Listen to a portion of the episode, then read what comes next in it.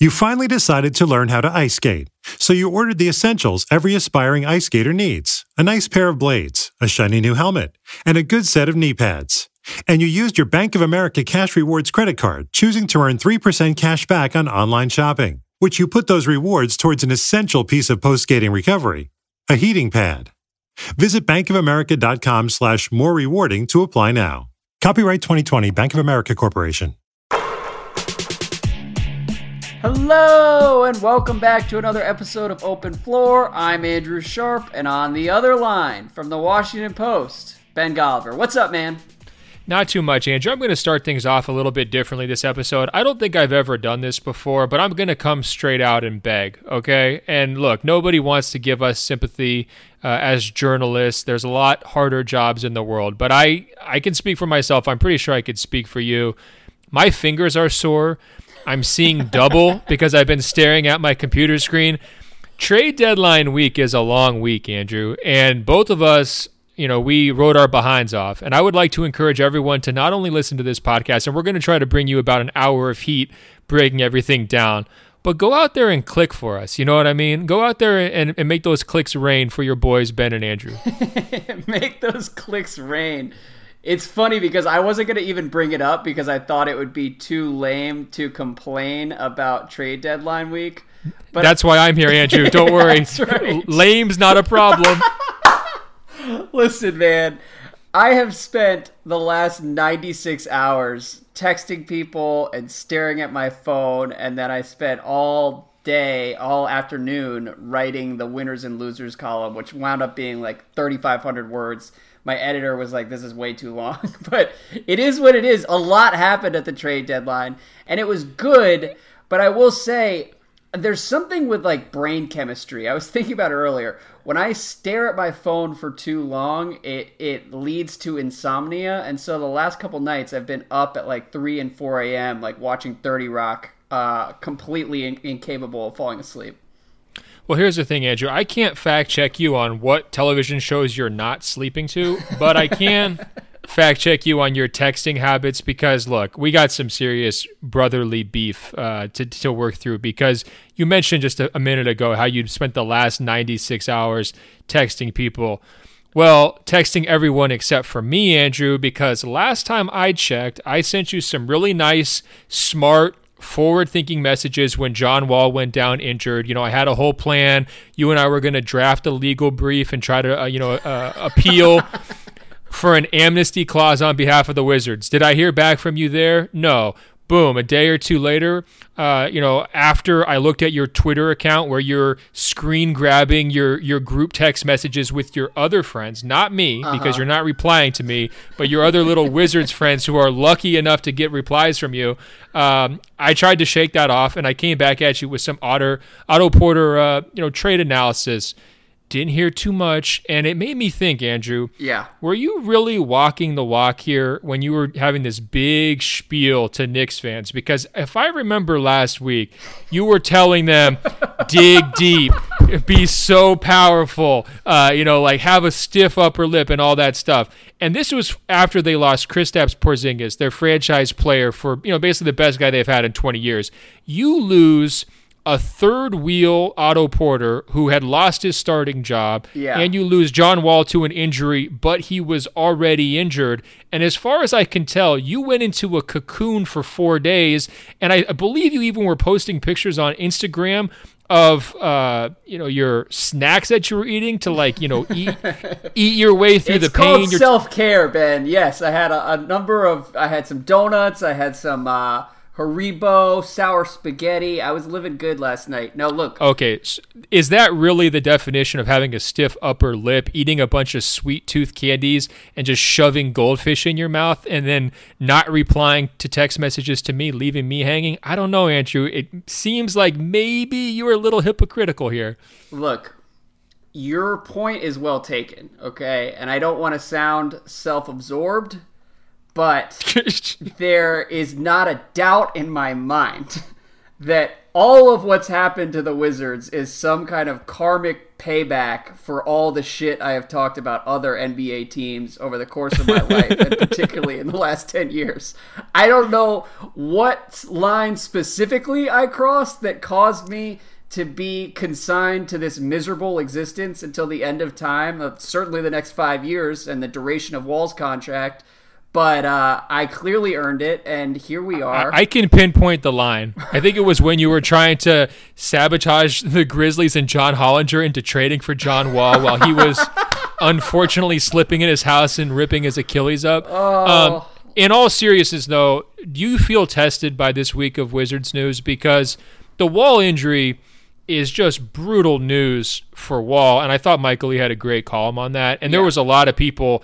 I can't tell you how many messages I received, Andrew, and I read all of them because you weren't replying to my text that said, "Hey, go easy on Andrew. It's going to be a real tough week for him." I mean, this was such a you know bruising, backbreaking injury yes. that people were feeling secondhand sympathy for you, who doesn't even play for the team or really have any official connection to them. No, I certainly do not. Uh, but I do appreciate everyone who reached out, and it's funny. Look, like most of the time we talk about the Wizards, I'm kind of just joking around and screwing around, and uh, and that's how I initially reacted to the Wall news in the in the 30 to 40 minutes after it hit. And I mean, look, objectively speaking, you have to step back and say this guy allegedly slipped and fell and ruptured his Achilles in his house. It's both like the most Wizards injury of all time and also like one of the saddest things that's happened in the NBA in quite some time. And so in that respect, it was like kind of a just an amazing, hilarious internet story. Uh, and then the reality of it all began to set in, and I really did just turn off my phone for the rest of Tuesday afternoon and just sort of shut out the world for a little while because, look, I mean, I do really care about the Wizards, and this is like the spiritual cousin of the Gilbert Arenas downfall, and the idea that those two guys could have trajectories so similar and so amazingly depressing like it honest to god it broke my goddamn brain on tuesday. Yeah. like just what do they say? Like history rhymes? Isn't history rhyming like really really hard? Isn't the dc go-go just rhyming like crazy right dude, now? Dude i don't know if that's actually an expression. I've i've never heard it before but yes whether history is echoing certainly. And um no it was just awful. And look like it is. It's awful for john wall who's a guy that i think uh, like the last year and a half have, has been pretty complicated, but everybody should have been rooting for him all along. He's got an incredible uh, story, and he plays his ass off, and always has, at least until the last year and a half. Um, but it just the whole hey, thing Andrew. was like too much for me to handle. And then the Wizards turn around and trade Otto Porter and get nothing back. Like I was just beside myself with that whole thing. I mean, I understand well, why you have to uh, trade Otto, but to just get back like some second round pick in 2023, Bobby Portis who sucks, Jabari Parker who shouldn't be in the NBA. Like I don't know what to do with this team anymore. I, we've already been over this. I don't want fan amnesty, but it was like a really rough week. You're you're right to be concerned.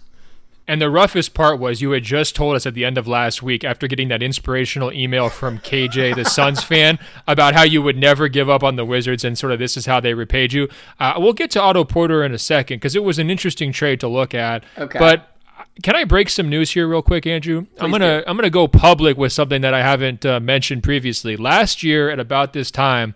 I actually broke my foot and it was no fun at all. It was awful. And look, the rehab was like six weeks, right? Not a big deal. Nothing compared to even what Wall was going through with the first injury, where he was going to be out for like eight months, right? Mm-hmm. During my rehabilitation, uh, following the foot injury, I had to go through what I'm sure Wall was going through, which is like the boot, the bag that you have to wear during the shower, and all that stuff, right? Sure. And I will tell you, I'm I'm not a world class NBA athlete by any stretch, but one false step is so easy to happen in that situation. Your balance is thrown off. Everything is so difficult. You get tired by just even getting up off the couch is hard to do. The prospect of like going grocery shopping is just an absolute nightmare. Your arms are aching from crutches. I'm not seeking sympathy here. What I'm trying to say is I can see that Wall deserves the benefit of the doubt with all these conspiracy theories. It would be so simple for him to have one false step, boom, go down, given the severity of the injury, the complications from the first surgery. Uh, you know, I, I think we should just set, take all those conspiracy theories that people are throwing out there and put them in the trash can and, you know, basically uh, give this guy the benefit of the doubt. Yeah, definitely. And um, as far as the humanity aspect of it, I have. I, the way I feel about Wall's contract is the same way I feel about Gilbert's contract, where it's like, look, if it all had to come crashing down, I'm glad that Wall is going to make 180 million dollars at the end of all this because I did. I will always love John Wall, just just like I always love Gilbert. And Gilbert got paid right before his career started to unravel. Um, but look, this is we're all we're getting too dark here. Like I wrote about the Wizards, if anybody wants to read about it, and um, Okay, well, let's brighten it up by welcoming Jabari Parker to the nation's capital. yes. no, well, I'm just kidding though. Let, let, me let me ask it to you this way though. On on the Otto trade, of course, you know, better late than never, right? Like they're basically getting nothing for him. If they had traded him 6 months ago, 12 months ago, yeah. they definitely would have gotten more for him. All things considered, though, given that they've created this financial flexibility, given that they've given themselves a chance to sort of retool around Beal, wait a second, uh, potentially what this financial summer. flexibility did they really create? They created enough room to re-sign Trevor Ariza, who's going to be 34 years old next year. Like, I you don't want Tomas back. You don't want Thomas Bryant back. I mean, I these mean, are these are guys you've pretended to like over the last couple months. I do really like those two players in particular, but I just I think they wanted to get under the well, under the, the, tax, and that was the Otto trade was the way to do it. But to not get any sort of meaningful pick, any sort of rebuilding tool back for him, is just unforgivable. like I'm sorry, like well, it's just so really it's a bad way to manage your basketball team. Okay, but follow that to its conclusion though. So you're saying they shouldn't have done the trade? Um, I would not have traded Otto at rock bottom value if that's all you could get. I, I'm convinced, like, what Sacramento gave up to get Harrison Barnes, I, I wonder whether they could have gotten that same package from the Kings. And, you know, that's like Justin Jackson is.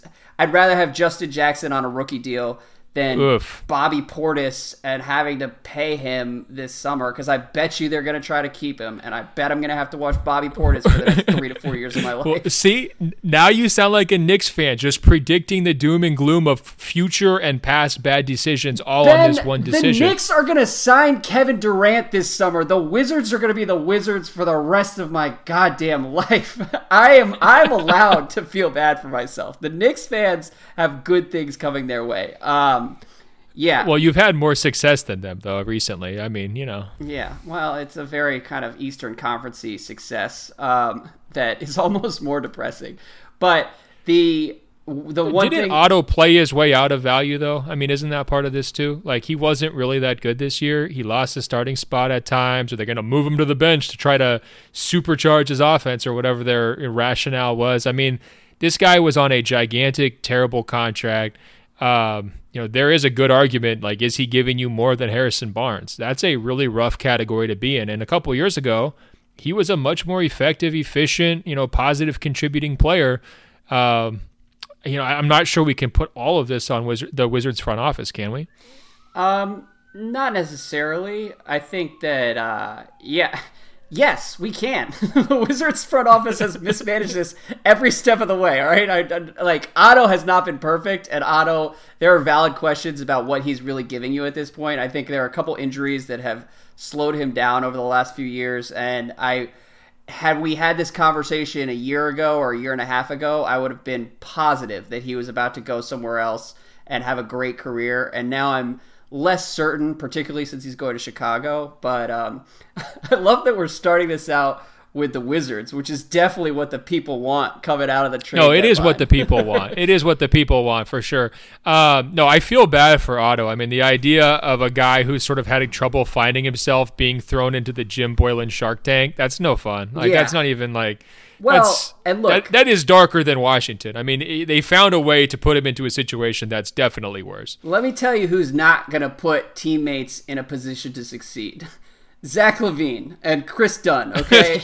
they need to figure out the backcourt in Chicago and I like I'm so close to really getting in on the Bulls and everything they're trying to do. And then Zach LaVine is just a disaster. I'll watch five minutes of a Bulls game and be like, I can't, I can't do it. And then they bring in Archidinako, or I don't even know how you say his name. Like, just please find some point guards who aren't Zach Levine or Kris Dunn or the kid from Villanova. Um, Did you see Paxson's comments today? He's like, you know, we really like our four positions, talking about two through five, and he's like, and with Kris, you know, we're just gonna play him for better or worse. Well, you know what? The Bulls are sort of living out the reality that the Wizards are going to be staring at with Portis because they brought in LaVine and Kris Dunn and they just feel obligated to keep kind of running it out with them and and seeing if it's going to work and like sometimes you just got to cut bait and um again, that's not what the Wizards are going to do with Bobby Portis. Um my one coherent thought here before we move on to relevant teams in the NBA the Wizards could actually salvage the next three to four years if they wanted to start getting aggressive about attacking the rebuilding process. And um, it's a really ironic kind of place for me to be because I don't know, uh, we've been over this on the podcast in the past. Four or five years ago, I was at war with the process army because I lived with Michael Levin and I was just constantly taking shots at their their whole bullshit philosophy. And um, in a lot of cases, I was right. like ultimately, sounds like you sounds like you want the swamp process. Is that where this is going? It's I do absolutely want the swamp process, and our roles have been inverted entirely because the Sixers, meanwhile, are about to spend a lot of money on a team that is probably not good enough, and so uh, it just is a perfect 180 degree inversion of our roles. Um, and yes, Uh, don't they call him Ernie Brand or Elton Grunfeld? Uh, hey, here's my question for you though. Uh, on the Sixers, because that's where we should go. On your list of winners and losers, I believe you had them a winner. Uh-huh. To me, they were losers during this trade deadline season, and I understand. Okay, short term, they went for it. You could say that their fans are winners because hey. You're, you're getting this huge message from the front office that like you're a title contender this year and let's go all in let's make it count do you think what they did during this trade deadline was actually good for their franchise, though, long term, big picture? before we get there, could I just make one more whiz point? Yes, of course. Let's do another hour on it. one more hour on the Wizards, and then we'll talk NBA trades. Uh, the way to start all of this is to shut Bradley Beal down for the rest of the year, tank, Yes. land in the middle of the top 10, and then trade Beal for another top 10 pick and go into next season with two top 10 picks and as many other projects and high upside guys as you can find. And um, and look, if the Knicks Let me don't land though. at number one, you could trade Bradley Beal for the Knicks pick, and he would be a perfect fit next to whoever New York's trying to bring in this summer. And you could do the same Aren't thing you- if the Dallas or if the Mavericks are in the top five. Like Beal has that kind of value. So, anyways, Why are you Why are you beating around the bush here? Isn't what you wasn't the real plan to just take the Lakers scraps that the Pelicans laughed at and just import all of them for Beal? Isn't that where this is going? no. Look, the Wizards have to dream a little bit bigger than the eventual seventh seed with Brandon Ingram and Lonzo Ball and like whoever else the Lakers want to throw in. And there, we'll talk about the Lakers offer, okay? Because I definitely have some thoughts there. Um, but the Sixers side of it, I did like the Sixers deal um, in part and really almost entirely because I think Tobias Harris is a great fit in theory between Ben Simmons and Joel Embiid. And he also Agree. buys them a little bit of Jimmy Butler insurance to where if this thing doesn't really work out, and I don't really think it's going to, um, they can go the other direction this summer, and they don't have to spend two hundred million dollars on the next five years of Jimmy Butler's career. And eh, you know, every outsider can can look at this and say that's that's a bad contract. It's going to be a bad contract the day it's signed. It's only going to get worse. And um, and I think now Elton Brand will have just enough uh, room to actually say, all right, this hasn't worked, Jimmy, and we're not going to pay two guys a, a combined three hundred fifty million dollars. Uh, so that's the way it goes, and and uh, they can't say that now because. like the next couple months will get super dysfunctional in Philadelphia, but I do think that that's the way it could go and should go.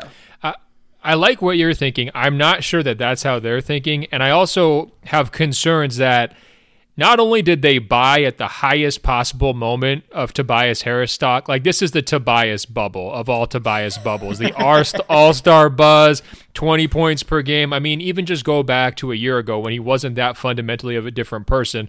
Nobody really got that excited when he was traded for Blake Griffin, right? Uh-huh. And when you look at his career arc, I don't think he's going any higher. I mean, he basically is who he is. And I think same thing with Jimmy. Like, the decline there has already started. So you're now considering paying both of those guys huge money, or at least one of those guys huge money this summer after you've traded assets for them. And uh, I, I'm not sure the, the fit between the two of them uh, is as great as what you laid out earlier with Simmons and Embiid, which definitely does fit cleanly. On top of that, didn't they pay 200% too much for Tobias Harris? Like, given his contract situation, like if he was under contract through all of next year, you could maybe say, okay, a couple first round picks. But when I saw the Tobias Harris package, I was thinking that that's what Anthony Davis was going to get from the Lakers in terms of the picks, right? So now I'm thinking if we scale up what Tobias got from the Sixers for Anthony Davis, aren't we talking like 16 first round picks and like 14 second round picks to make that deal happen, given given their relative talent? You know what I mean? And I so mean, that makes me nervous here's the thing though. I, I actually kind of disagree there because if you've already got simmons and Embiid, the the first round picks are are less important. You've got the guys in place and they need to go find a third guy who actually makes sense. And if getting tobias costs two first round picks one of which is a miami pick one of which is a lottery protected Sixers pick that is probably going to be in the 20s if all things go according to plan which uh, you know every pick in the 20s is essentially a second rounder as far as I'm concerned. And so, yeah, well, you hate picks. This is the wrong guy to be arguing no, about no, picks. No, I don't hate picks. I think we need to be a little bit more precise in terms of how we value firsts. I think a, a lottery pick is incredibly valuable, but the uh, the odds of getting someone who's more than like a bench player in the 20s is is the, the odds are pretty low. Um, no, I hear you, but you're also going to be paying him what, like 25, 28 million dollars, and so also in your scenario, if they get rid of Butler, now mm-hmm. the cost for Harris is two first round picks, Shamet, two second round picks, and Dario and Covington because now Tobias has cost you Jimmy under the scenario that you're lying out. There is no way you can tell me that that's a good process for Elton Brand. Come on. Well, you're looking at that in the most unfair possible light. If you're adding Covington and Dario to the Tobias trade, that's completely illogical. Okay, that is a sunk Why? cost. I mean, if, if you're telling me that you're bringing in Tobias because you, you you're trying to push out Jimmy, isn't there aren't those two things related? And if you can't pay both of them, aren't those two things directly related? Um, yes, but I I would also say that I think you're trying to sort of criticize Elton Brand when it's just as possible uh, that he deserves credit for recognizing that the Jimmy fit isn't going to work long term. And look, we should actually be pretty clear up front. That's probably not the way the Sixers are, are thinking. But it, even if Elton Brand and whoever is running the team right now, even if part of the rationale was just buying themselves some flexibility, I think there's value in that that you're discounting, and, and I think we're going to have to kind of wait and see what they actually decide to do this summer before we judge this deal. But I would not conflate what they gave up in the Jimmy deal with what they gave up in the Tobias deal. I think that they were two separate decisions. The the Jimmy deal made sense at the time in part because they weren't sure who was going to be available at the deadline and they recognized that they were not going to get a superstar this summer and so that they had a, a spot that they had to fill because the the money is going to disappear once Simmons signs. Um, but Tobias could end up being a better fit, and in which case they that's fine. I just see a first time GM with no previous experience making two very bold, cash in type moves, clearing out his bench, slapping together a new bench in the process, dumping a number one overall pick who hasn't turned 21 years old yet, and trying to throw together five guys who really you know, they're very interesting on paper. They'd be great in NBA 2K or fantasy, but they have serious questions about how well they're going to function. And he's given himself basically a three month window before the bill comes due, and it's going to be a very, very expensive bill. Sorry if that sounds like too much risk for my blood. Wait a second. Are you killing him for the Fultz trade too? You threw in the trade number one overall pick that's super misleading if you're going to sort of just strip away any of the context with the last year and a half of Fultz. Oh my God! Now you're a Sixers fan. This is crazy. I can't keep up. no, you're a Celtics fan or a Wizards fan or a Sixers fan. Come on, I'm not killing him for any of this. I'm just raising legitimate questions about his strategy. There is serious backfire potential. You can see that. There's a lot of backfire potential. There's no question about it, and I do appreciate the Sixers for remaining completely unhinged at, at all times. And over the last couple years, they are at once thrilling and one of the most exciting teams in the league, and also just like perpetually teetering on the brink of full blown disaster. and I think this has taken it to its extreme in the next couple months. Because look, like we should just talk about what the Sixers are going to be on the court. Like Tobias Harris can't really play defense. That's not what he's great at. That's not why teams. It's not why anybody would want him. JJ Redick really can't play defense, and I don't know if you've seen him over the last couple months.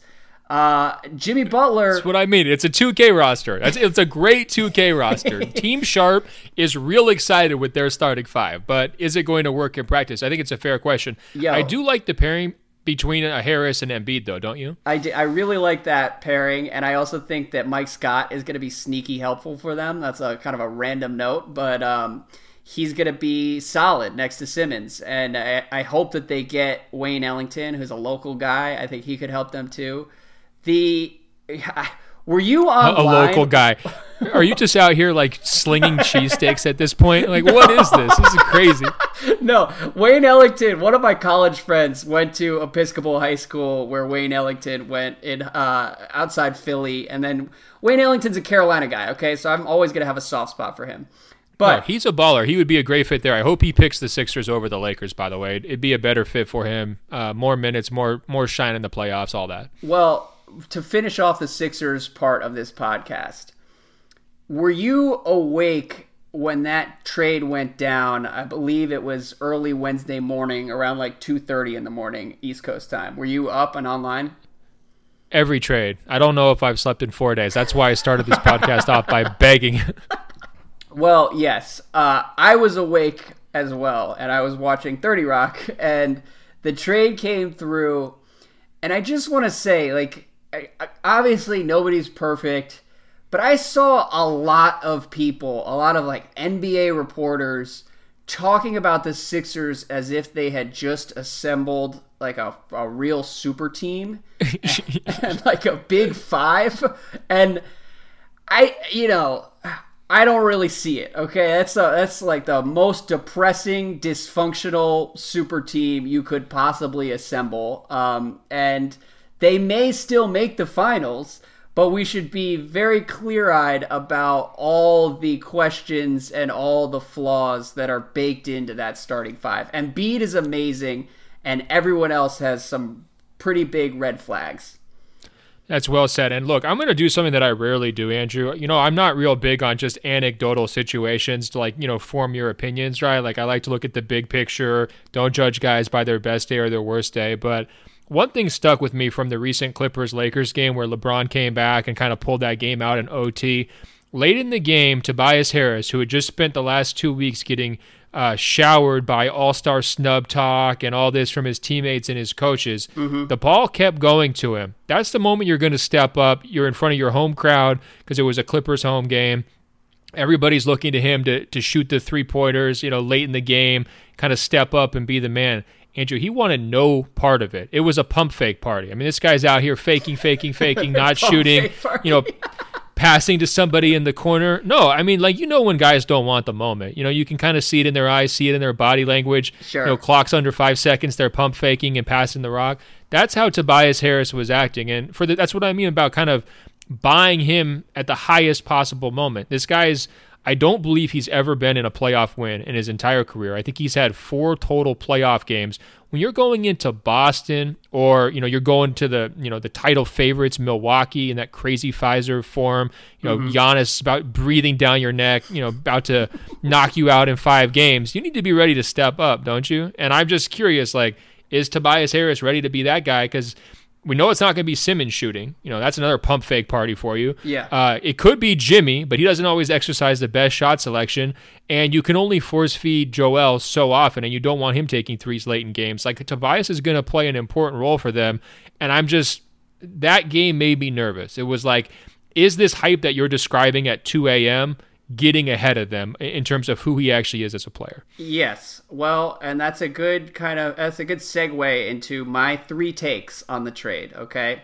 My three official takes on the Sixers trade. Number 1, this is probably stupid. They probably do intend to bring back all four players and it's probably not going to end well. Um, and if they pay Jimmy the Sixers are going to be really depressing as early as like next December, and we're and instead of a four or five year run of really exciting teams with Embiid and Simmons, like the window will, will close much quicker than anyone expects. Um, and just in terms so they're of going like, to be enjoyment. They're paying super team prices for a super meh outlook. Yes, and um, I, listen, as someone who has lived through the Wall era, uh, as soon as you sign that contract and it becomes clear to fans that there's just no flexibility and the team isn't good enough, it becomes much harder to enjoy anything. Um, second take on the trade is, as I've already said, if this leads to them not paying Jimmy, it will be worth it, no matter how good Tobias Harris is. And number three, I think you're alluding to it. You didn't explicitly say it. I think that not a single person associated with NBA media or NBA Twitter has any idea how good Tobias Harris is. And I think most of us haven't even really watched most of Tobias Harris's career because he's been playing in Detroit and Orlando and the best players on his teams have been like. Don't lump me into this now, Andrew. Come on now. Don't don't say this us. You have a mouse in your pocket. Don't say us now. I've been watching a lot of Clippers games this year. You have been in a lot of Clippers games. I just think it's hard to judge the trade because. To your point, we don't know how Tobias Harris is going to respond when you put him in some of these high intensity environments. And that does sound kind of like hot takey and whatever, but um, I'm Not really curious. All. Not at all. And I, I think he could be better than anyone expects. Well, actually, a lot of people expect him to be really good. He could be that player, and and he could be exactly what Philly needs to sort of like space the court and make their lineup make a little bit more sense than it has. And um, and if that's the case, me... the Sixers are going to be pretty interesting, and a lot of it is going to depend on, you know, can they guard anybody? But um, they okay. Fifteen second interjection before your third point. The Clippers, from management to coach to teammates, everybody loved Tobias Harris as yeah. a person, as a player, as an offensive fit, as a guy who knows when to kind of get his shot and and how not to ball hog, all of that stuff. They all swore by him, right? Like they were not trading him out of any malice, and that's been sort of repeated to me, you know, multiple times. So you are getting a really, really good person and citizen if you're Philly. Yeah, I, I, we should throw that in while we're saying he's going to choke in the playoffs. I'm not saying that. I'm I'm really curious to see what he turns into. I'm not saying it either. I'm just I'm just nervous. That's all. Uh, well, we'll see. Should we talk about the Bucks real quick because the Mirotic Well, we, we should get to your. What was your third point, though? No, the, my third point was simply that I have no idea how good Tobias Harris is. I'm not going to speak on behalf of anyone else. I I am a little oh. skeptical of like how certain everyone is that Tobias Harris is this like super efficient scorer who's going to fit seamlessly into what Philly's trying to do. Like, let's just wait and see. But I want to talk about the Bucks real quick because we don't need to spend too much time worshiping Giannis and what Milwaukee is going to be doing over the next couple months. But getting Mirotic was a pretty incredible win, and uh, you know Jon Horst yes. and like the front office people were skeptical when he took over. People have been skeptical for a lot of his time there. Uh, but this was incredible, and to do it for four second round picks, I don't know. Is this is a type of trade that would get vetoed in a lot of fantasy leagues? But it's a big win for the Bucks.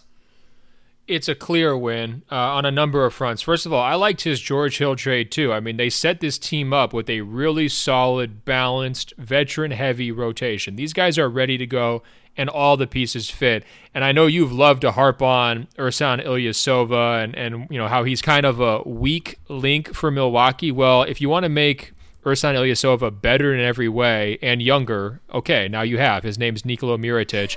Uh, no first round picks going out is awesome.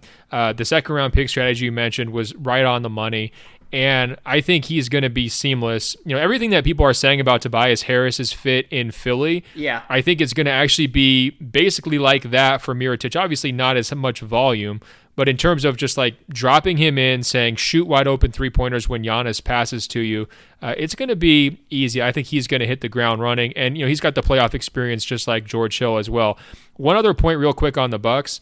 Um, did Giannis bring more charisma to the NBA All Star draft than LeBron did? I think he might have, Andrew. Like I was sitting there watching, you know, I have these green colored, you know, these these Bucks green colored glasses when I watch Giannis ink on the big stage. That is a huge moment with Shaq, Charles, the whole world watching. You're picking your teams. Giannis's joke writers were incredible. I don't know who wrote his jokes, but he, he delivered the bars brilliantly. He was making LeBron crack up, and I kind of felt like it was one of those passing the torch moments where like okay, Giannis has not superseded LeBron yet, but this is to be one of those moments that we're to remember where it was sort of like two ships passing. You know what I mean? I can't I can't quite get there with the All Star draft as far as a a really momentous torch passing. Um, but uh, I did love it, and I don't know how many people listening to the podcast will have actually watched the show. But Giannis was legitimately funny, not just like athlete funny, not kind of like uncomfortable canned laughter. he was jabbing people, man. He went after LeBron for tampering. He told Shaq to call him Superman. I mean, it was just heaters. That's what I'm saying. Who wrote his jokes? I don't know. I'm really excited to have Giannis actually in the mainstream. I saw a couple people saying like Giannis can be a star anywhere and it doesn't matter that he's in Milwaukee. I think that's true. I do think that he has still flown more under the radar because he's playing in Milwaukee than he would have if he were almost anywhere else in the NBA. And uh, which is only to say that I'm more excited when the like the rest of America finds out how awesome he is, both on on the court and off the court. And so um, thank you for bringing that up. I wasn't going to mention it, but I did really enjoy Like my my exact thought during the All Star draft was like I could just watch Giannis give LeBron shit for like the next two hours. Like let's just keep this selection show going. And with that being said, LeBron killed him on the draft, though. I mean, like KD, AD. I mean, his his team is stacked. Harden. I mean, uh, I appreciated Giannis's no. loyalty to Khris Middleton, but LeBron destroyed him in the draft. I do not agree with that whatsoever. Giannis has Embiid and Steph Curry. Really, those oh, three yeah. players. That's all you need. Giannis is going to win the game. So you mean a seven foot center who's not going to be any help in an All Star format, and Steph Curry who got locked up by LeBron and KD last year in the All Star game? Those guys. Steph did have a really bad All Star game. Uh, Embiid was really good last year. Anyways, the Bucks are set up. I do think it's very interesting. Zach Lowe made the point initially that uh, I, I, think he was talking about them a, a month or two ago on the Bill, Bill Simmons podcast and was saying, you know Philly is betting on talent and upside being the most important thing when you get to May, and the Bucks are, are betting on fit and fit around Giannis, and and Mirotic certainly um, fits that vision. Uh, I'm saying fit too often now. But no, no, you're you're on it. I mean, you throw in an extra beard, you know, like he's probably going to grow that playoff beard. It's just going to take the cute story to the cutest story, right? So, what do we think? Do who's making the finals out of the East? Is it is Milwaukee the favorite? Is it is it Philly? Faux faux faux Milwaukee. I don't see who beats them. They're unstoppable right now. No, I'm kidding. Uh, it's you thought I was serious there for a second because you're tired. No, it's not that I thought you were serious. It's just that like somehow you've become more pro Bucks than I am, and um, it's it makes me uncomfortable. I've had some Bucks fans take me to task for not being high enough on the Bucks. Somebody somebody moved for me to be removed from the board of Giannis Inc. To which I can only Oh say, my gosh. look, here's the deal. I'm a fan of Giannis first, okay? I'm going to be objective about the Bucks, and I will be a sycophant when it comes to Giannis. But um, I'm trying to keep it more even keel with Milwaukee. But anyways, with that, I'll let you continue. Rank your rank your No. favorites. Can we just all pause and take a moment to hear how Andrew perfectly pronounced psychophant? That was, you nailed it. That, that, that was fantastic. Look, but um, I'm a psychophant for life when it comes to Giannis. you said Milwaukee or Philly, and I don't like that framing. To me, it's Milwaukee or Boston as the top tier, and the second tier is Philly and Toronto. Am I crazy? Um, you're not crazy. I do think that here's the. I think that Boston poses the greatest threat to Milwaukee, but I think that Philly could beat Boston with the amount of firepower they now have. Um, whereas I think stylistically the Celtics can give the Bucks the most trouble. Uh, because they are able to target whether it's Brook Lopez, they'll also go after Mirotic mercilessly. Um, Whereas I think Boston and Philly, that series will just be a war, and it, at some point, like talent wins out, and uh, and that's what I would worry about if I were a Celtics fan. Interesting. Hey, on the Toronto front, um, we should probably start bouncing around some of these teams. I mean, you look at the Gasol move, like how sick would the Raptors be if they had 2016 Lowry, Gasol, and Butler? You know what I mean? And I'm trying to get over that mental hurdle when I look at this Marc Gasol move for Toronto because I feel like when I watch those guys, you're just going to be sitting there thinking like, man, it's really too bad they're all not three years younger. You know what I mean? Like, it's really too bad that we're watching like kind of a decayed version of these guys versus what they could have become. And I just wonder, was this a panic move from Masai? You know, with an eye towards Kawhi Leonard's future? Like, is he just kind of pulling a big trigger just to do it to try to send a message to the guys that everybody should stay bought in and you know this is still their year because I don't know. I'm not as high on Marc Gasol as a lot of other people. I don't think the gap between him and Jonas Valanciunas is really that wide. Mm-hmm. And then when you're Toronto, you're- you're mentioning matchups in the playoffs. Like when push comes to shove, aren't they going small with Ibaka at center in the playoffs? Or do you think they're going to be able to try to keep Marc Gasol on the court in the fourth quarter? And if they don't keep Marc Gasol on the court, how is he going to handle that? I mean, this guy's been the man in Memphis for what, 12 years straight? And all of a sudden he might get benched for smaller lineups when they need to go more versatile to me, that's just you Wow. know, I, I think there there's some hidden risks with that move. That's all I'm saying. Yeah, I suppose so. I don't really anticipate him having trouble being benched because I think he's going to be really happy to be on a winning team that has a shot at the finals for the first time in his career. Um, but I do think that, you know, I think when you spin it forward and think about what the Raptors really have in the playoffs and, and when they're going to be at their best, I was anticipating, you know, trying Siakam at the five some and trying to go super small and, and fill the court with wings. And like, I just, Gasol doesn't really move the needle very much. I think maybe it was strictly like Masai trying to give them an emotional lift because Valanciunas wasn't going to move the needle either. Um, and the the price was low, and just sort of like see what you can get and see see what you have with Gasol. He just he hasn't looked great, and maybe he'll look like a different player in a new situation. Um, but uh, but yeah, I think that like the Raptors. I mean, we we both did winner. Did you do a winners and losers column today? No, come on, Andrew. I had patented the winners and losers column. I've been doing that since uh, you were at you know Grantland, where you guys probably don't even do these. yeah, well, I don't know. I I did my own winners and losers thing, and the Raptors are, are clear losers, right? Between this trade, which to me is like a lateral move and almost kind of reeks of desperation, and then also.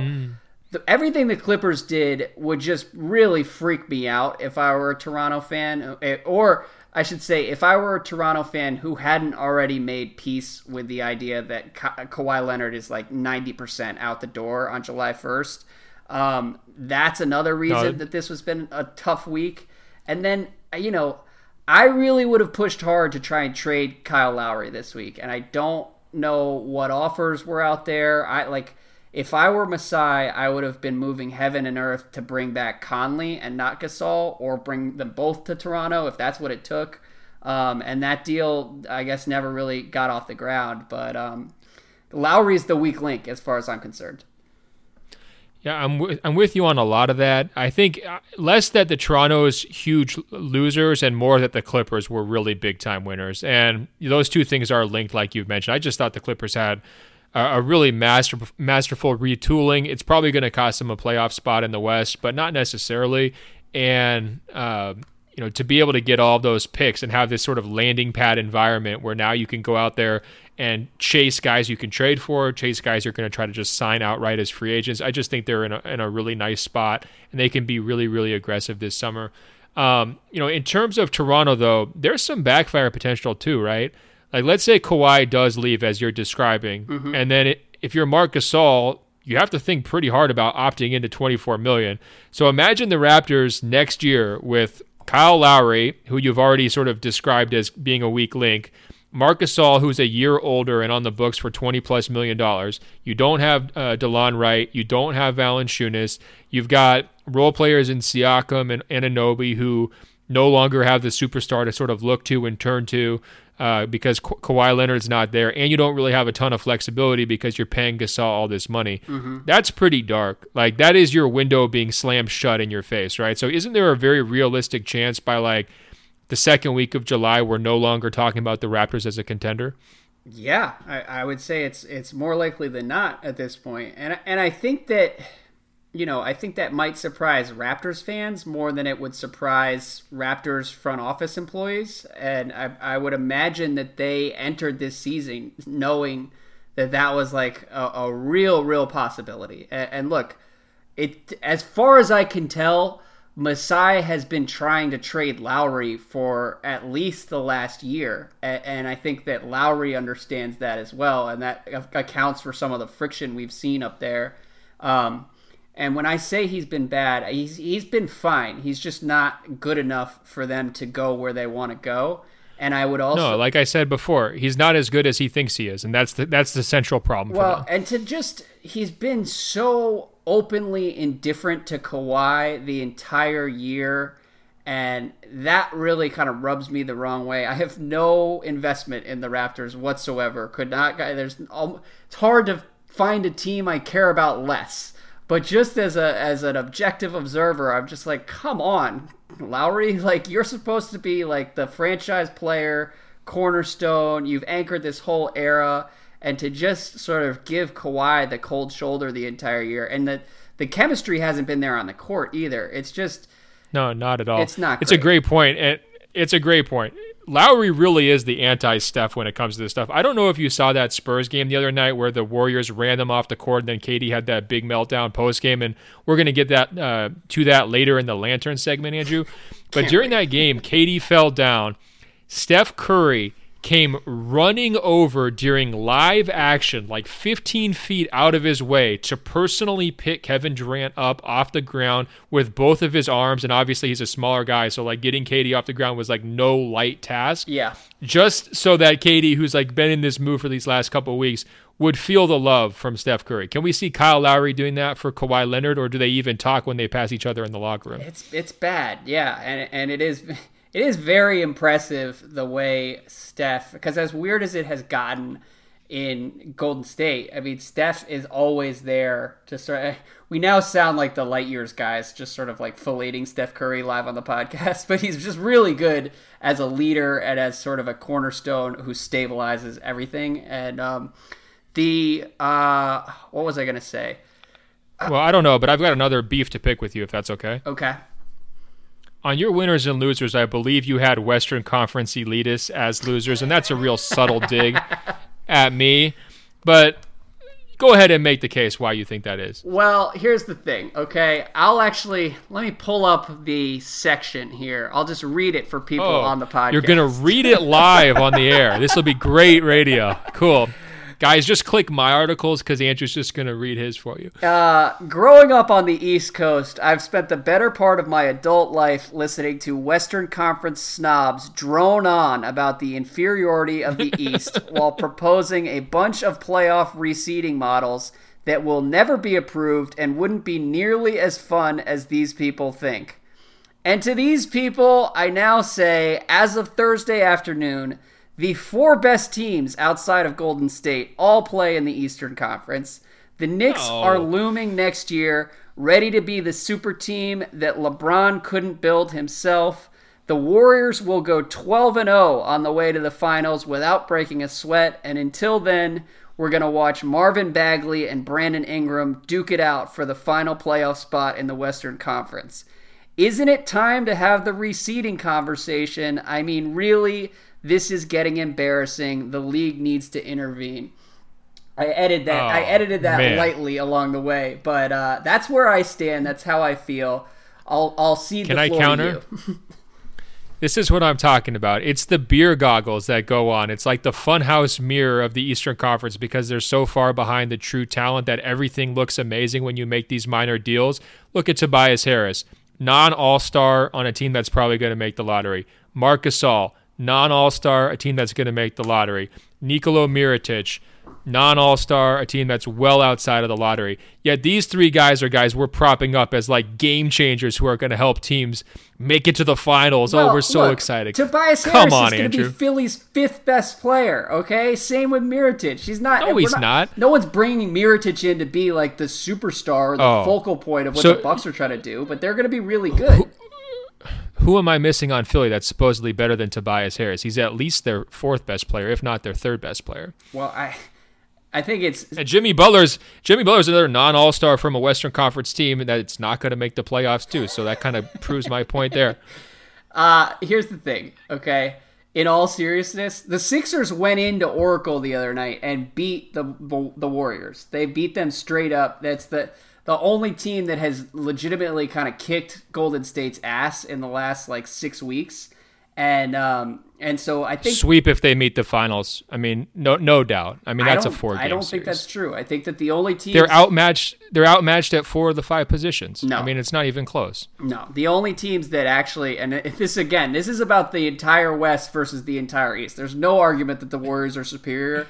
But if while we're on the subject, the only teams that actually have the Warriors' attention ever are the Sixers and the Celtics. I don't think they respect anyone else in the East, and they shouldn't because no one else in the East can hang with them. Um, maybe the Bucks I'll take the. West top four over the East top four without a hesitation. Okay, I know you guys are real excited. This is your big holiday right now. It's the first time you guys have had this infusion of talent in a long time. Yo. But I'm watching the Lakers right now, and they just beat the Boston Celtics 129 128 by a buzzer beater by Rajon Rondo in Boston. So, I mean, the Did fringe team really? in the Western Conference just walked into your tough building, TD Garden, the same building that's probably going to intimidate Tobias Harris, and they walked out of there with a W, Andrew. Wow. It's funny because I am recording here and I am I when we came on to record the podcast, I was very pissed off because I just wanted to watch the end of that Celtics Lakers game to see how depressing the Lakers could get. Uh, but lo and behold, a little bit of life from LeBron and company. That's really impressive. And now I am still kind of upset that we had to record the podcast instead of watching the rest of that game. No, it's all good. I mean, it would have undercut your whole argument and confidence and everything you'd said about the Eastern Conference. So it's probably better that you didn't I- watch look- it. And meanwhile, they're they're right now as I'm watching it, they're panning to Celtics fans who just look stunned. They're holding their heads in disbelief, and Rondo's getting a, a real excited walk off interview with Kristen Ledlow. It's just a hilarious scene. You know, I do. I'm glad the Lakers won tonight because I don't know if you saw Austin Ainge, a member of the Celtics front office, dunking on the Lakers front office after the Anthony Davis standoff and the Celtics. I, I like. I don't know. We'll talk about that. I don't know if how much the Celtics really won on Thursday, um, but the I, like the balance of the universe it requires that the Lakers would strike back. I can't have the Celtics getting too high, you know. So thank God for the Rajon Rondo game winner. I feel better about the world right now. Yeah, I mean, honestly, though, this is a small consolation for the Lakers being the biggest losers of the entire trade deadline, isn't it? Yes. I mean, like we we, we kind of buried the lead here, and we probably should have started with this, but they went scorched earth for two weeks trying to get Anthony Davis. uh-huh. Ultimately, they made the big offer that everybody was waiting for, and essentially Dell Demps laughed in their face and just didn't call them back. And it played out in public in front of all of their young players. Uh, it it played out with LeBron James sort of checking out of a game against the Pacers and not really being fully engaged there and you know sitting by himself on the bench. Yep. And now they're in this situation where they have to put the pieces back together and they have to seriously wonder who are they going to be competing for next summer. I mean, we have no link between Kawhi Leonard and the Lakers. Uh, Kyrie, I don't buy that stuff for a second. Kevin Durant and Kyrie are being courted very hard by the New York Knicks. Uh, you've got even guys like Khris Middleton or Kemba Walker who are going to be getting you know big time offers from their incumbent teams. Mm-hmm. Tobias Harris has already gone to the Sixers. If it's not Bradley Beal, and you're trying to tell me that maybe they can go a different direction with Bradley Beal, who is it? Like who is this guy? And they're going to try to go back at Anthony Davis, but who, which of their assets are going to be meaningfully better this summer? Than they were right now. To me, it felt like this was their window to try to get a deal done. I'm not saying it's done for good no matter what, but their life to Anthony Davis, their path to Anthony Davis gets a lot trickier come summertime.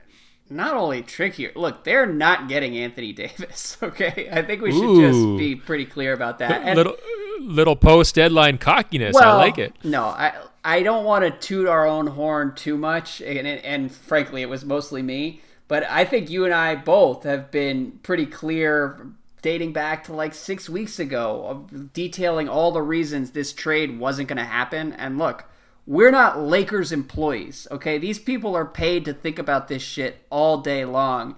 And it wasn't that hard to understand why New Orleans was not going to want to do a deal with them and to understand how long the odds really were and to proceed with caution, okay? So for them to just clumsily barge in, leak a new trade offer every day, and expect to get Anthony Davis and expect to put like uh, in the event that they didn't get Anthony Davis, expect everything to just be fine and normal, like. I don't know, man. I'm sorry. Like these people are supposed to be professionals. I don't know whether you blame Magic, whether you blame Pelinka, whether you blame LeBron and Rich Paul. Like this was just mismanaged every step of the way, and I think it's everyone involved should be embarrassed, and um, it's going to really cost them because you're right. There aren't a lot of alternatives out there, and um, I'm not sure what you do from here.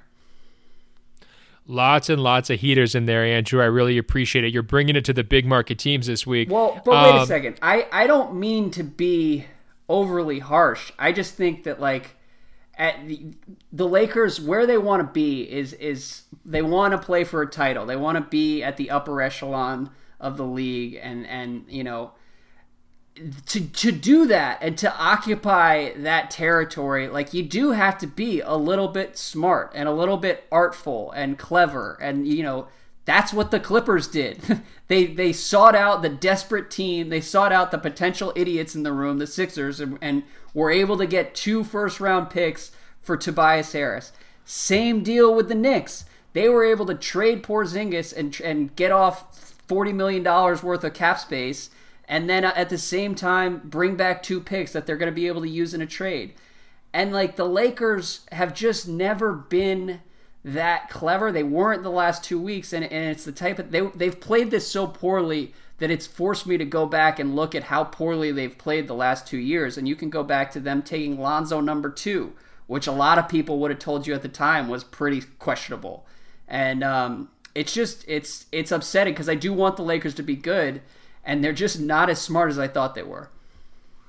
Yeah, and look, I made the case pretty stridently why New Orleans should try to get a trade here. And if the Lakers package what they didn't like was the best offer that they got from anybody, uh, I understand why they didn't. But I still think that they're losers on this too, right? I mean, aren't they still hung up here? They're still hoping for Tatum months from now. There's still no guarantee they're going to get this great package. Maybe. And now it, it's this awkward dance with Anthony Davis where, like, I guess congratulations to the Pelicans for at least cashing in a bunch of second round picks. I do think that was a smart move around the edges, but they didn't solve anything. They just punted it to the summer. And the good thing for them, the main difference between the Pelicans and the Lakers here is Yeah. the Pelicans can now go back and hide in irrelevance, right? No one's going to care about them until June. Like for real, all of them from the owner on down. Like how often do we talk about Gayle Benson until three weeks ago? Never. You know, and we're not going to mention her name again until June or July. The Lakers, though, are have do not have the luxury of hiding from this drama, from being able to just sort of duck from expectations. I mean, to me, LeBron is now facing more pressure here over the next couple of months than at any time since he won that title in 2016. Yeah. Because not only does he have to get them into the playoffs, otherwise, that's a huge embarrassment not only does he have to pull this group together to sort of save his reputation as a leader and kind of you know clean up the mess that all these parties who were involved kind of busting up the locker room whether it was magic rich lebron uh, rob Pelinka, all those guys. I mean it's on lebron to fix that. Those other guys can't fix it. Mm-hmm. but he's also in a fight to stay as the best player in the league isn't he? I mean isn't there a real chance that after this season that title is no longer going to be his unless he makes the playoffs and really makes some noise there as well? So and on top of all that he's still competing for these free agents. And if i'm a free agent and i'm looking at the lakers they don't make the playoffs. They're a lottery team again. And everybody else is passing on playing with LeBron. Why do I want to go play with LeBron? Don't all these other people know something else that I don't? Yeah. So those are serious questions, serious pressures. And I think LeBron made a comment the other night of like, "Oh, I've got nothing left to prove." You know, that may be true, but he's got a lot at stake here, and I think uh, the next 2 months are going to be very telling. Um, there's no question. The next two months are going to be one of the more fascinating stretches of the last four or five years of LeBron. Um, I, I have no idea how he's going to play it. The last week has not been particularly encouraging. Granted, did not get to see the second half of tonight's Celtics game when I'm sure he was superhuman and amazing. Um, but I all of those concerns make sense to me, and particularly the free agent side. Like when you were talking, I was thinking, you know, man, like LeBron's got to dispatch some Klutch Sports emissaries to Toronto and break bread with Uncle Dennis. Like I just because it's like if you're not getting, you're not getting Kyrie. Like you're just not. And then it's like, all right, maybe Kawhi. Maybe you try to steal Klay and hope that Golden State is stupid enough to lowball him. But if Kevin Durant's leaving, which sounds increasingly likely, they're not to not pay Klay. And then, like, I don't know what you do. Um, and so it does leave the Lakers in a really tricky spot. And here's the one thing that I would add is New Orleans. I think that they were really smart to turn down that Lakers package. The Lakers package just isn't very good unless you're really in on Ingram, which I'm I love I, I really do think Ingram is is pretty good and takes more heat than he deserves, but he's not some someone that I would feel comfortable building a new era around. And um, you know, and people kept talking about like the Lakers they did put in two first round picks or they put in three first round picks. Like if you're trading Anthony Davis to to a team that's gonna that already has LeBron, those picks are gonna be pretty bad and like pretty and next to worthless. Okay, you're getting like the 25th to tw- to 30th pick in the draft. So adding more worthless picks to the deal shouldn't really change things for New Orleans. And I think that's where they ultimately came down. It's like, you know what? Look, we don't think Lonzo's very good. We don't think Ingram's very good. Both these guys are going to be due for extensions in the not too distant future, and we don't necessarily want to pay them that much. And and I don't think that they're losers because I think they're going to get at worst a pretty good deal from Boston, and that they could also turn around and get a Godfather offer from the Knicks in mid June, uh, depending on how the lottery shakes out. And I think that that possibility is is why I would have felt comfortable turning down LA because worst case scenario they're going to be able to to have the Celtics and Knicks bidding against each other in June. I guess. I mean, I, I there's also a real chance that those offers aren't really that great. And I still, if I'm Boston, I don't want to trade Tatum. You know, I still don't. I mean, I'd, I'd rather have him locked in on the contract that he'd be on. Yeah. Have him for the next seven, eight years. And so if he's not in the picture, and you know, Ainge did do a pretty masterful job of like flirting with that, but not committing to it. Um, there's a chance that the Pelicans wind up still after all this waiting, not getting that impressive of a package. But well, sure. Um, but uh, the I. I don't know that they're going to do that much worse than what the Lakers were offering this week because what the Lakers were offering this week was basically a bunch of like C plus starters so that you can go finish at best in seventh place in three or four years when all those guys mature. So like I, if that's the alternative, I'd rather take my chances in June. To be honest, the whole Anthony Davis nonsense was worth it just to hear you accurately appraise Brandon Ingram. It took six, seven months. You, you, were fronting like crazy during the top 100 podcast and all that, but you finally come around. Uh, to the right declaration. Hey, Andrew, I think it's time for our favorite san- uh, segment, don't you? Well, yes, I have one more story to tell about the Pelicans. Uh, first of all, did you see that they're going to play Anthony Davis for the rest of the season? Perfect. Well, they're probably worried they're going to get fined for not doing it. Yeah, I, I think that's got to be like a league office thing where Adam Silver made a phone call and basically just sort of said, "Look, you're going to play the fifth or sixth best player in the NBA." Um, but I will say, I tried to steal Anthony Davis in my fantasy league by offering Jahlil Okafor and Kyle Kuzma, and the other person was very, very offended. And this was look, this was when it looked like Anthony Davis wasn't going to play for the rest of the season, uh, so it wasn't as disrespectful as it sounds. But um, even that No, guy it sounds didn't very want disrespectful. Kyle Kuzma. So that's the moral of the, of the story: is nobody really cares about these Lakers young guys. It's time, Andrew, for our favorite segment. That's right, the lantern presented to you by LinkedIn, three if by Graham. Great. Here we come, Andrew. Now, this week's prompt was very topical, very timely. As I mentioned earlier, Kevin Durant kind of lost his mind uh, against the Golden State Warriors media, and it really didn't make much sense. I mean, he basically flipped out after they won by 39 points over the San Antonio Spurs, and yet he's got this big grudge going on uh, with the local media, who he was, you know, accusing of, you know, connecting the dots on his summer free agency, asking him about free agency too often, and not focusing on basketball. We uh-huh. don't need to dig back in that, into that because we've had these KD conversations for years. It's the same old thing every time. However, during his rant, Andrew, he broke out what I think is an absolutely hilarious conversational ploy, which is he told everybody in the room to quote unquote grow up. so what I had to do is ask all of our open floor globe members on Instagram at ben.golliver, what is a time that they've told someone else to grow up or when have they been told to grow up? And I'm, I'm curious, Andrew, just right off the top, have you ever found yourself on the losing end of that particular dig? Because it's one that gets thrown around basically in daily conversation, right? Um, no, off the top of my head, I can't think of any grow up situations. There are definitely times when I have to internally remind myself that I am not a child and I need to grow up. Uh, but I, It's more like self coaching exactly rather than a, an attack. More self coaching for me, but nothing, uh, nothing in particular. Okay, I don't know exactly how you're going to grade these, but uh, we do have a wide breadth of different options here. First things first, this is more of a representative option, Andrew. It's from our buddy uh, Mike Trudell, the Lakers writer, and he speaks for a lot of people who found this particular dig coming through in their pickup basketball games or their local rec games. Mike writes, when I was a ref, uh, when I was in college as a freshman, I whined to a referee that I had gotten fouled, and there had been no call late in the game on a crucial play. the ref turned to me and replied, "Son, you aren't good enough to ask for calls. Grow up." Oof. So we got a bunch of different people getting this in, uh, you know, pickup situations. What do you think? Is this qualified as good trash talk, bad trash talk? Um, would you ever deploy it in a five on five game? You're always trying to tell me Well- how you could beat me one on one because I move slowly. If I hit a jumper in your face and maybe you know did a little like silencer celebration, would you spit back at me? Grow up, Golliver. Uh, first of all, I want to say I'm very happy that Mike Trudell was able to recover from that burn and go on to have a successful career. I'm sure.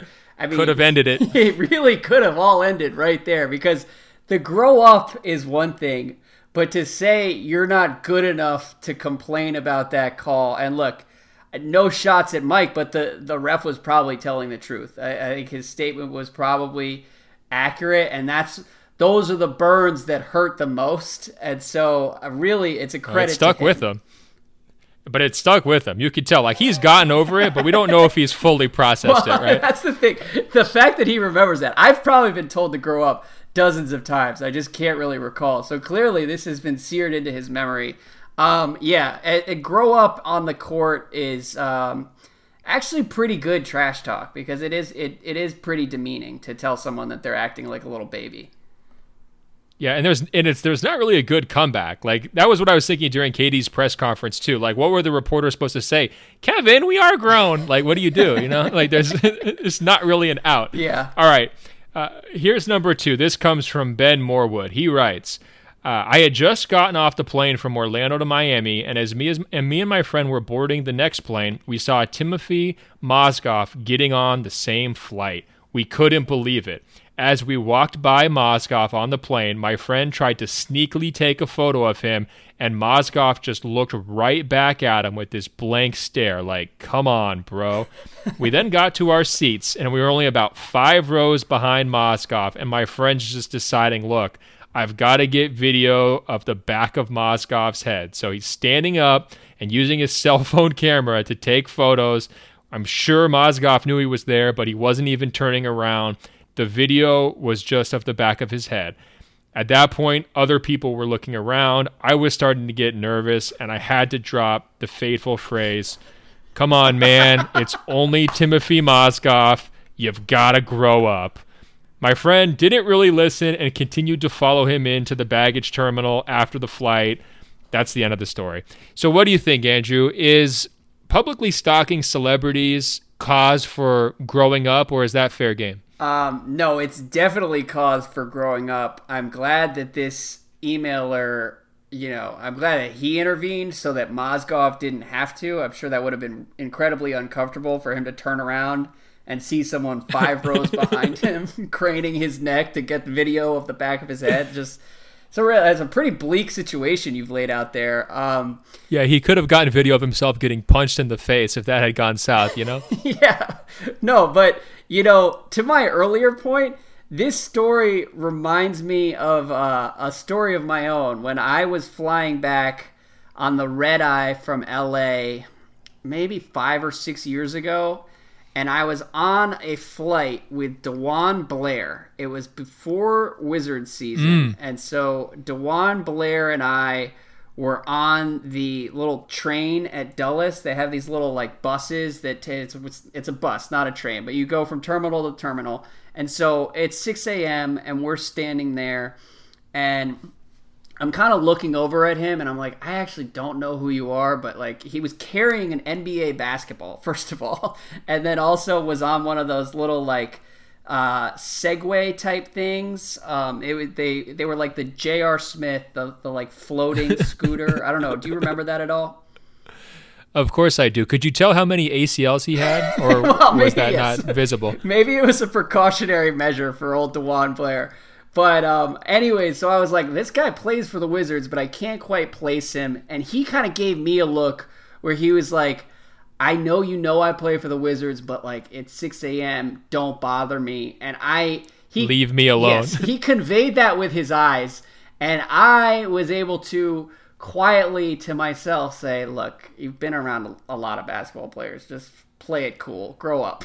and so I did that successfully, and we both went our separate ways. I've never really reconnected with DeJuan Blair since that morning at Dulles Airport, but um, yeah, and people, everybody who's above the well, age of like 22 should be playing it cool around like F list level basketball players like Timothy Mozgov and DeJuan Blair. See, this is why we do the lantern because you get this amazing life advice from Dr. Sharp. You know, I think you should track down DeJuan Blair and try to have a reunion. I'm sure he remembers that situation. Okay, Andrew. Yes. Here's number three for you from J.R. Hotes, and it's easily the best one. He writes, I used to work summers in college at a beach resort, setting up beach chairs and umbrellas for the guests. One day, a guest called down for us to set up some chairs, and I happily did because that was my job. When the guests came down, they berated me for not putting any towels on their chairs. We never put towels on the chairs to begin with. After five minutes of yelling, they decided to take the towels I was offering them and go about their merry way. The next day, the very same guests called down, and this time they specifically request that towels have to be on the chair. I went over to the chairs and stacked probably 20 towels on every single chair. I am six feet tall, and the towel towers were well above my head. When the guests came down, uh, they didn't even walk over to our stand. Instead, he saw the towels and yelled out across the beach, Grow up! And then he went back up to his room without even using the chairs. Was he right? Yes, I did need to grow up. Did I care? No. what a story from J.R. Hodes. And so here's my question, Andrew. Have you ever been in a situation where you've been willing to risk your job to prove a point like that? Because I guess I came away from this story from J.R. Hodes in almost awe, admiration of how far he was willing. I mean, he's almost like a political protester with these towels, Yeah. isn't he? No, look. I to me the moral of that story is that sometimes you don't need to grow up and sometimes you do need to just make a really immature petty point and just take a stand against the assholes of the universe and it sounds like that's exactly what he was doing and he should be proud of himself and proud of his immaturity there. That's all we've got, Andrew. The lantern came through in a big time way. We've learned when to grow up from you, when not to grow up, and what a great slogan that is. Feel free to incorporate it in your daily life, listeners. It's a good one. There we go. I'm really tired. So on that note, um, we, I, you know what? I do want to talk more about the Kevin Durant thing next week because I thought it was really interesting, and it, and it there there is room to have some discussions on KD that we haven't already had. Um, but uh, and there's also a lot more from the trade deadline that we didn't cover on this scatterbrained deadline recap. But Ben, uh, I look. We should tease this a little bit better because next week, what we're going to bring back, Andrew, it is Ollie's clapback. Okay, because as the listeners will remember, Ollie went at KJ. KJ fired back. We got ourselves into a family argument of epic proportions. But guess what, Andrew? We heard from Ollie uh, from New Zealand. He may have even sent in pictures of himself, hostage photos that I had requested. And this is a, the official tease. Check back at next week's first episode, and we will reveal Ollie's huge message to KJ and the rest of the Open Floor Globe. Until then, email us openfloormail at gmail.com, openfloormail at gmail.com. Check us out on Apple Podcasts by searching for Open Floor. That's two words. Find our page, bang the five stars. We really appreciate it. We're also on the world famous radio.com slash open floor. Check us out there. Don't forget, go click Andrew's columns, even though he read, uh, read them to you on this episode. Go click my columns. Uh, try to show us your support during this very trying trade deadline season. Andrew, until next week, I will talk to you. All right, man. Take it easy.